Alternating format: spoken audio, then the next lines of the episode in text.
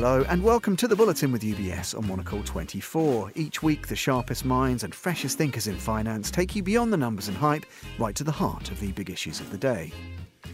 This past Friday, the 30th of April, marked the 100th day of President Joe Biden's term in office. We're marking the milestone by diving into a report from the UBS Global Wealth Management CIO exploring this landmark for the 46th president as well as putting their fascination with this actually fairly arbitrary time marker in some historical context, will gauge the market and investor reaction to the first few months of Biden's term, as well as asking some fascinating voices from across the political spectrum and from across sectors for their take 100 days in. We start with Jason Draho, Head Asset Allocation Americas at UBS Global Wealth Management's CIO.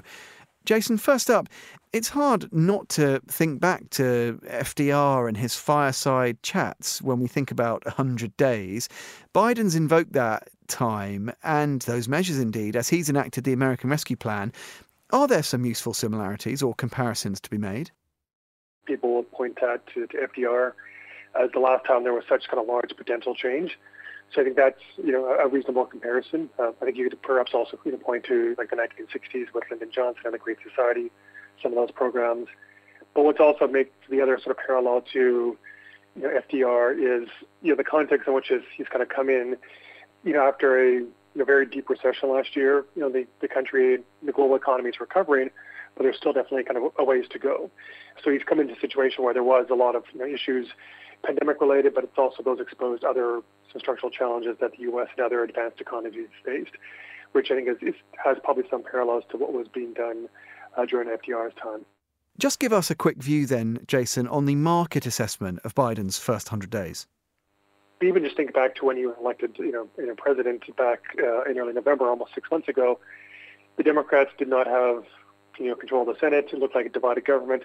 So the prospects of you know, significant additional fiscal spending were you know, tempered because of that outcome. So being able to have a unified government with Democrats controlling Congress as well as the administration has enabled them to kind of go much bigger and bigger than what the market would have expected back in the start of the year. Also, I think even once uh, you know that became clear, the expectations were that we would get a package that was ultimately kind of half of what the what was being proposed. So somewhere in the neighborhood of 500 billion to 1 trillion and it ended up getting you know basically the full amount. So that's been you know was kind of viewed as equity market positive because it means higher growth. I think it's also been probably a bigger factor in uh, moving interest rates higher, uh, and we've seen you know the 10-year Treasury yield over the course of this year go up around you know, 75 basis points, and at its peak was closer to, to 80 or 85 basis points. And a lot of that move really started to materialize in February once it became clear that we would actually get a fiscal package in that range of around you know one and a half to to 1.9 trillion dollars. So it's it's been definitely had a market impact, and I think certainly for, for risk assets overall, it's been well received. The other thing I'd say he's you know him and his administration have done is just in terms of dealing with the pandemic and getting the vaccination process underway, which already began under President Trump, and it may have accelerated, you know, regardless, uh, and probably would have, but just sort of getting the, the progress there. So I think very quickly it became apparent that uh, you know the economy could open up, I think, sooner than the market participants were expecting back in January. So you know, you know, it, you probably pulled that forward by like at least a couple of months, and that's obviously been also a big market positive.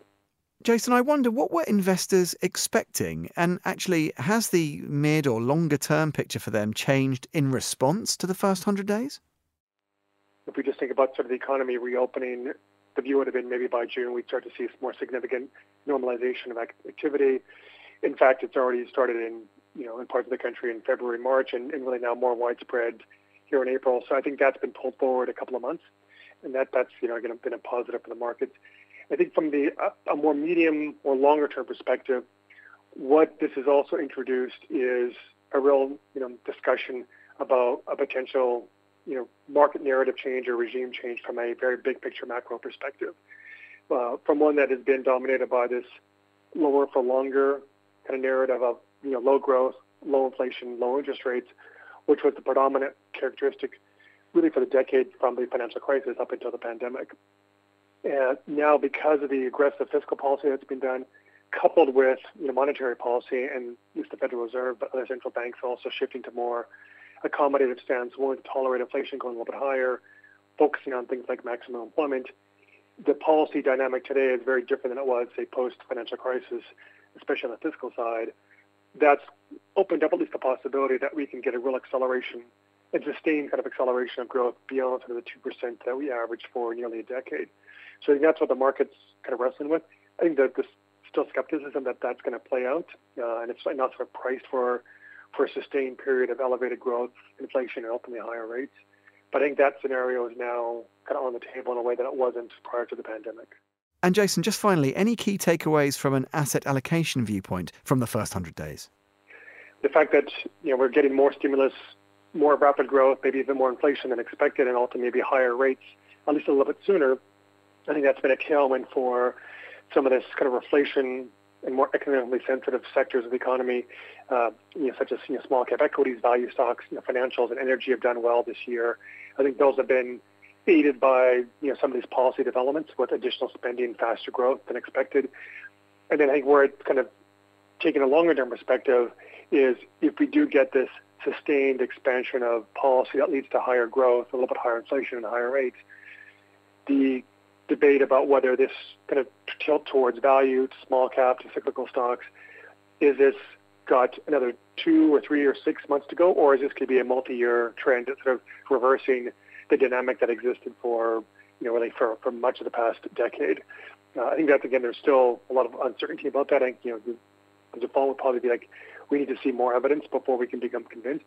But I think that's, that sort of change in kind of the view of how you want to think about portfolios, that it can't just be this lower for longer regime and, and the playbook that worked very well for at least almost the past half decade of favoring like large cap growth stocks, perhaps that won't be the right strategy going forward. Or at least you have to be positioned for other asset classes and sectors and styles you doing well and maybe outperforming in the next three to five years.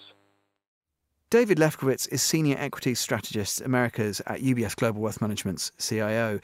David, can I ask, what's your take on the market view, if you like, of these first 100 days? the complicating factor is that there are a lot of things going on, right? I mean, I still think the overarching driver of markets, which has been the case for over the last year now, is the pandemic and the recovery from it. So, you know, the the strong market gains we've seen uh, so far this year, and and and as I said, extending even you know beyond that into the last 12 month period, I, I do think it, it largely reflects the recovery from the pandemic, the success of vaccines, and the fact that there's some light at the end of the tunnel. Uh, I do think you know, some of the stimulus measures that were, were, you know, frankly, only probably possible because the Democrats did take control of the Senate, although narrowly, it probably helped. In other words, getting the first tranche of stimulus done in Biden's administration, the 1.9 trillion that that boosted the outlook a bit further. And now, obviously, there's some potential for some additional investments spending, although with some offsetting tax increases. I don't think the market's pricing in that fully yet. But um, you know, overall, I would say getting this the stimulus done, the extra stimulus that Biden got through was was helpful. Uh, but the you know overall, it, it's been the the pandemic story that's been the main market driver. I don't think there's been too many surprises from the first hundred days of the Biden administration, at least from the the equity market perspective. I, I think once the the Georgia Senate races were decided and it became clear that there was going to be or let's just say the prospects for greater fiscal stimulus were were growing. I think the market you know began to incorporate that, and obviously once it once it got completely done, then uh, the market fully incorporated that. But beyond that, I, I think you know the markets tend to anticipate things, but at the same time recognize that there's uncertainty uh, about things that might happen in the future. So I think there, if, the if Biden's Build Back Better plan ultimately is uh, rolled out or you know is approved in some fashion, it's possible that if the investments that the administration is proposing, if those investments are done wisely, it potentially does increase the long term growth rate for the US economy. I don't think the markets are really pricing that in at the moment because there's still a lot of uncertainty about its passage and whether or not many of these programs will achieve their desired results. So Uh, so I, I think the main, you know, the main thing has been vaccines have been rolling out quickly. You know, to what extent that's been due to the administration or not is is probably debatable. And then and then the passage of the 1.9 trillion stimulus. I mean, those I think have been probably the the biggest impacts on the market, and yeah, and and has helped to generate the the, the very good returns we've seen so far this year. David Lefkowitz.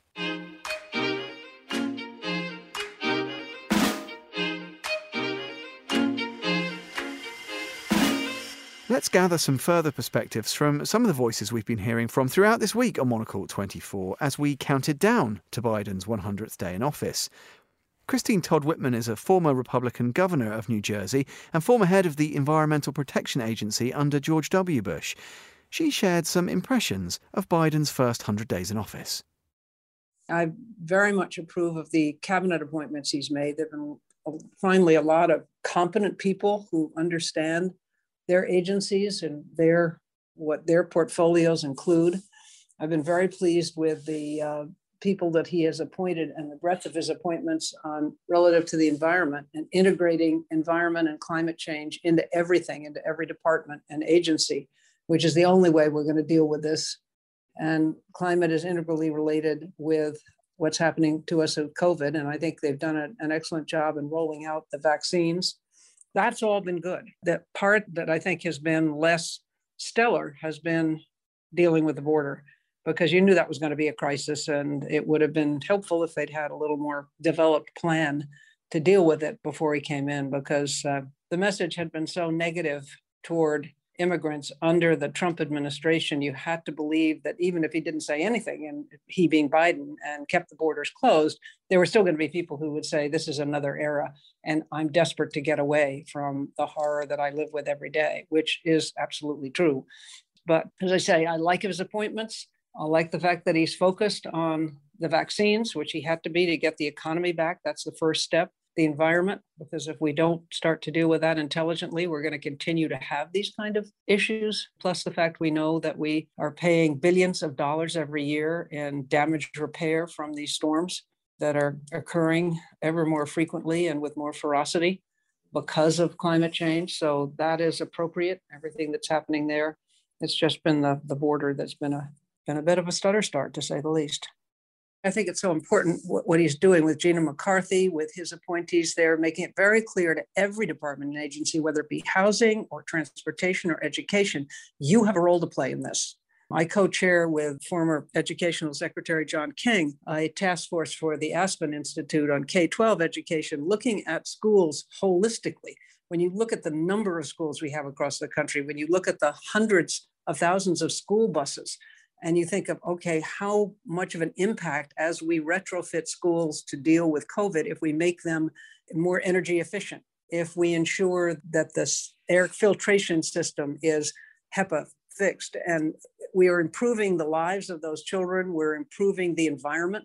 If we make the buses that idle so outside the school into electric buses again we're doing things for the environment using the schools as a place to do it then you talk about the education in the classroom and outside of the classroom, getting kids to think more about the environment and housing. I mean, how we rebuild after these storms, where we rebuild, all can have a positive impact on our emissions so that every part of our government has a role to play. It's not siloed into EPA alone. And that's a very good, strong start. And that will help people to start to see where the impacts come from and the different ways that we can address it.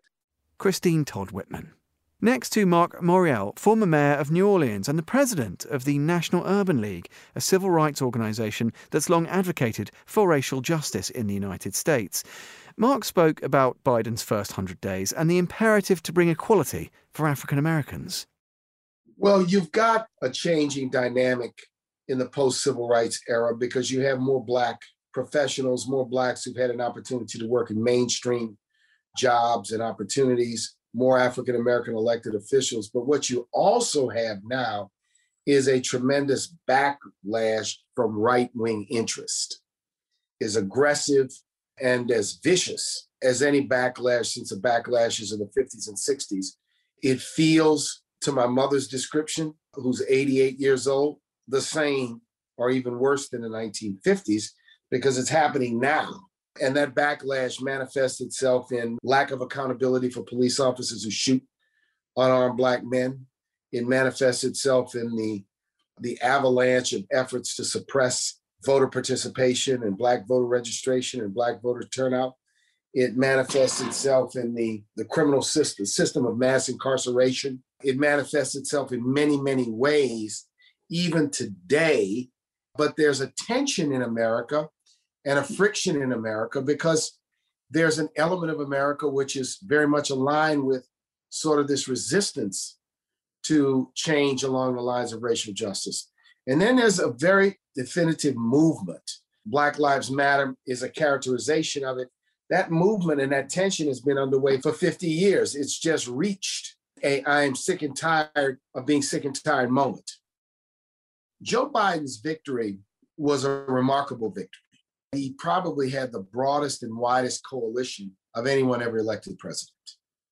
He carried 43% of the white vote, significant majorities in Black, Brown, and Asian communities. He carried significant numbers among older and younger Americans. It was a broad and it was a decisive win. What comes along with it are significant high expectations. I think if you look at his first 100 days, he's made great progress, but he's got a significant roadblock in his way that's going to affect everything he wants to do. That significant roadblock is called the Senate filibuster. That's the roadblock, not the will of the people. All of his initiatives that he's put out there holds tremendous support among the American people. His recovery bill, tremendous support, infrastructure, police reform. It is only the politics of the right that stands as an obstacle. And it's not the voters on the right, it's politicians in Congress. Marc Morial. Zach Wamp is a former Republican congressman from Tennessee and currently co chair of the Reformers Caucus, a bipartisan group of legislators. Congressman Wamp talked about the progress made by the Biden administration and by Congress in restoring trust in politics and the work that remains to be done. The president took office with some momentum on COVID and also some kind of cleanup responsibilities that he gets credit for, but they were going to happen anyway. And so that helped a little bit of the goodwill. I think the $1.9 trillion stimulus bill didn't help him. It helped the country in, in a certain sense kind of bring closure to something that had been pending for eight or nine months. The fact that there wasn't any bipartisan effort there. You know, the, the bipartisan compromises from the group of 12 or whatever, they weren't considered. And then the Republicans in the Senate, which are still at a 50 50, they felt like they were stiff armed by this administration. Once they knew they had the votes, including Vice President Harris breaking the tie in the Senate to do whatever the hell they wanted to, it was a partisan thing. And partisan things is what has gotten the country so divided. Something's wrong here when only one party, no one on the other side, and there's no effort to get bipartisan support. Well, what does that mean? That means that somebody's rigging the system to their advantage. That's the way people perceive this. So I'd say the first 100 days is mixed at best because the president had some goodwill that this is a new beginning, that a lot of Republicans, frankly, half the Republicans were really truthfully ready to move beyond Trump. Some of them wouldn't admit it publicly from fear of backlash, but half the Republicans in this country were ready to move beyond Trump. There are a lot of people in the party that want candidates to emerge that can take us more in the Reagan direction of the party instead of the Trump populist direction of the party. We've gotten through more difficult times, but every time that we came through that, leadership emerged to pull together to pull us out. So what's got to happen? Leadership has to emerge. And I believe it's generation. I'm 63 and I left Congress 10 years ago. People have asked me for 10 years to run again and to serve again. And I tell them I would far rather my children serve than me. Why? Because the next generation is much more pragmatic, much more willing to work together, less brainwashed into their camps of the whole world is either red or blue and there is no working it out. And they know technology and how to deploy technology to solve problems. My generation and up has not done very well. The last 30 years is where the meltdown has taken place. And so all of those people, all due respect to the 80 year olds and the 70 year olds that are still in power, go home, make room for the next generation. If we have a generational turnover, we have hope. We have the chance of coming together. We have the opportunity of pragmatic millennials and responsible young Americans to actually take control of their future. The greatest injustice of our time is what this generation is doing to the next generation in this country. Zach Wamp. Finally, let's hear from Justine Lee, Executive Director of Living Room Conversations and co founder Make America Dinner Again. Here, she talks about her work trying to fix the divided discourse in the US and what the first 100 days tell us about that goal. There's an ebb and flow across different dimensions in life. Who's holding the presidential office will change. Who holds power in the Senate, in Congress, you know, across local governments as well will change. And, you know, it, it might slow down that kind of like urgent interest in like needing, wanting to hear the other side. Like I think there was a little bit of a rush around the election, the presidential election, and then the runoff election in Georgia for the Senate seats. And then, of course, January 6th and the Capitol Hill riots, there was another surge of interest in this bridging work and trying to understand. And then, of course, Biden's calls for unity and all of that. I think it will slow down. But what my hope is, is that then people don't see it as a quick fix or something to satisfy my need to just understand this other side. I'm not it's not working in this other way. Maybe this will help something will connect here right? What i'm hoping is that people see this work of conversation active listening asking good questions really waiting to hear the answers as a practice that will just be a more consistent thing in their lives. Justine Lee and that brings us to the end of this edition of the Bulletin with UBS, setting the agenda in the fast moving world of finance each week here on Monocle 24. Listen again and find out more at monocle.com or catch up via your preferred podcast platform. The Bulletin with UBS on Monocle 24.